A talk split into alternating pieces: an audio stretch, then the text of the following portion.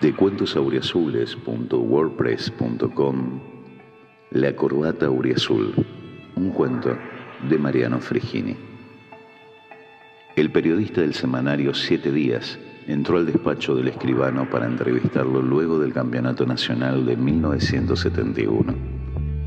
En el ida y vuelta con el flamante presidente de Rosario Central, gambeteaba las preguntas sobre el mejor de los presentes en que se podía encontrar el club, como así también las posibilidades futuras que la gente estaba dispuesta a acompañar después de tal tras el hito futbolístico que se le había escapado en el 70. Víctor José Vesco, según sus propias afirmaciones, es hincha fanático de los auriazules desde el mismo día en que nació, y este campeonato lo esperaba como a un hijo expresando una pasión donde el escribano no podía ocultar tras sus joviales 48 años y tres hijas en su haber. Ya pasaron dos años desde que se desempeñaba como secretario de actas de la comisión directiva que precedió a la de su actual mandato. Ahora con la gloria nacional apoyada sobre sus hombros, hace notar que no le pesa para seguir avanzando en un coliseo de obras como el de la ciudad deportiva la adición de un anillo superior al estadio para llevar su capacidad a 75.000 personas con 35.000 plateas y el deseo que la cancha de Rosario Central sirva como escenario para una de las subsedes del Mundial que la Argentina organizará en 1978.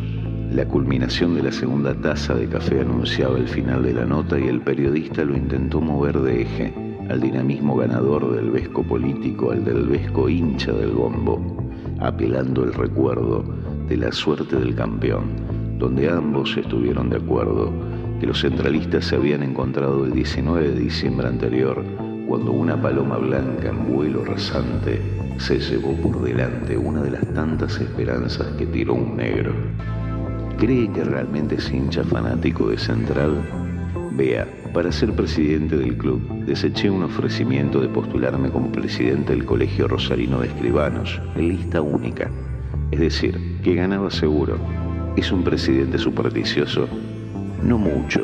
Las cábalas sirven para mejorar, para combinar a la suerte a estar a tu lado. Es un ritual que se hace con la intención de recibir. De ahí viene su nombre en hebreo. La única cábala que tuve a lo largo del año era ponerme una corbata azul y amarilla cada vez que jugábamos. ¿Y por qué eligió una corbata como cábala? Le explico, porque es esto y no otra cosa, ya que tiene mucho que ver con nuestra identidad. Primero tiene que conocer la historia de la corbata.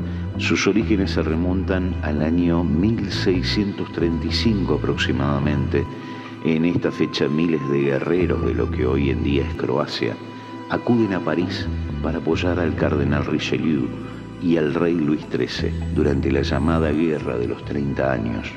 Lo característico de estos milicianos era su atuendo, algo extraño para su época. Los croatas llevaban anudado al cuello una especie de pañuelo con un nudo hacia la mitad del cuerpo. A este tipo de corbata la llamaban vasca es decir, Croacia en idioma croata. Esta prenda va evolucionando y hace que los franceses se fijen en él y lo convierten en un atuendo que poco a poco se va convirtiendo en una prenda clasista. Lo empiezan a utilizar los funcionarios y le van dando un toque más elegante, pero siempre con la connotación del que la lleva puesta tendría un espíritu guerrero de aquellos soldados. La única cábala que tuve a lo largo del año era ponerme una corbata azul y amarilla cada vez que jugábamos. Entonces usó una en cada encuentro como un buen guerrero. Así es, y me costó un poco cara la cábala porque los muchachos al fin de cada partido me la sacaban como recuerdo.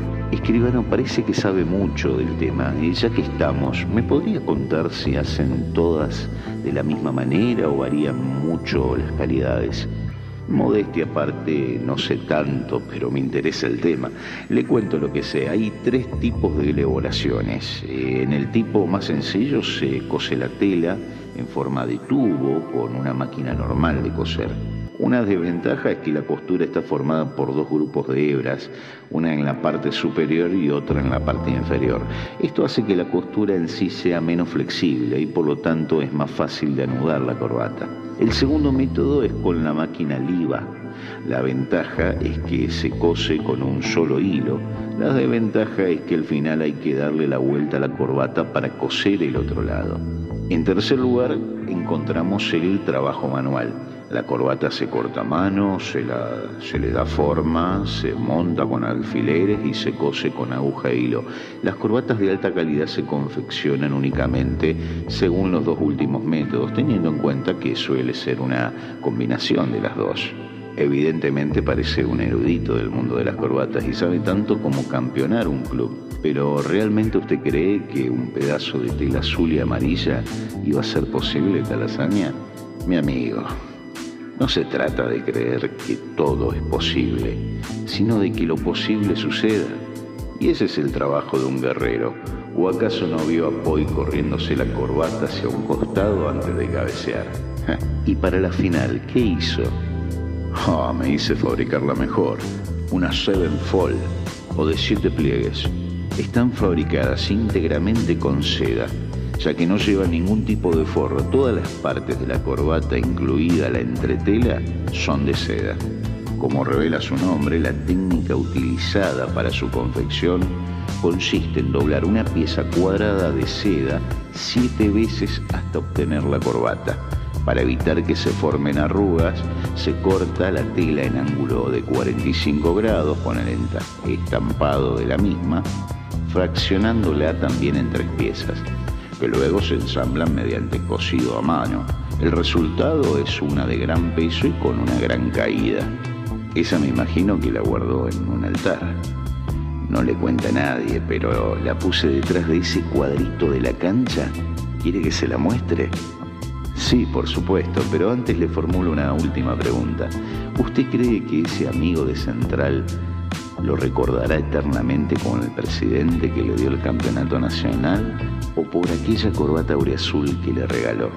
No creo que la eternidad habita en los minutos finales antes de salir campeón, ni en los días que llevaba esa cábala, ni en los siglos que espero que viva este glorioso club. La eternidad solo es que alguien te recuerde siempre como un auténtico canalla. El periodista quedó complacido por la entrevista y el escribano Vesco mucho más, a tal punto que antes de despedirlo le dijo, esta noche lo invito a la parrilla Polo Norte. Ahora le anoto la hora y cómo llegar. Usted va a presenciar algo que no va a poder publicar en la revista. A uno de nuestros mejores jugadores le van a entregar el Premio Nobel de Medicina por erradicar la lepra. Y eso será recordado por siempre.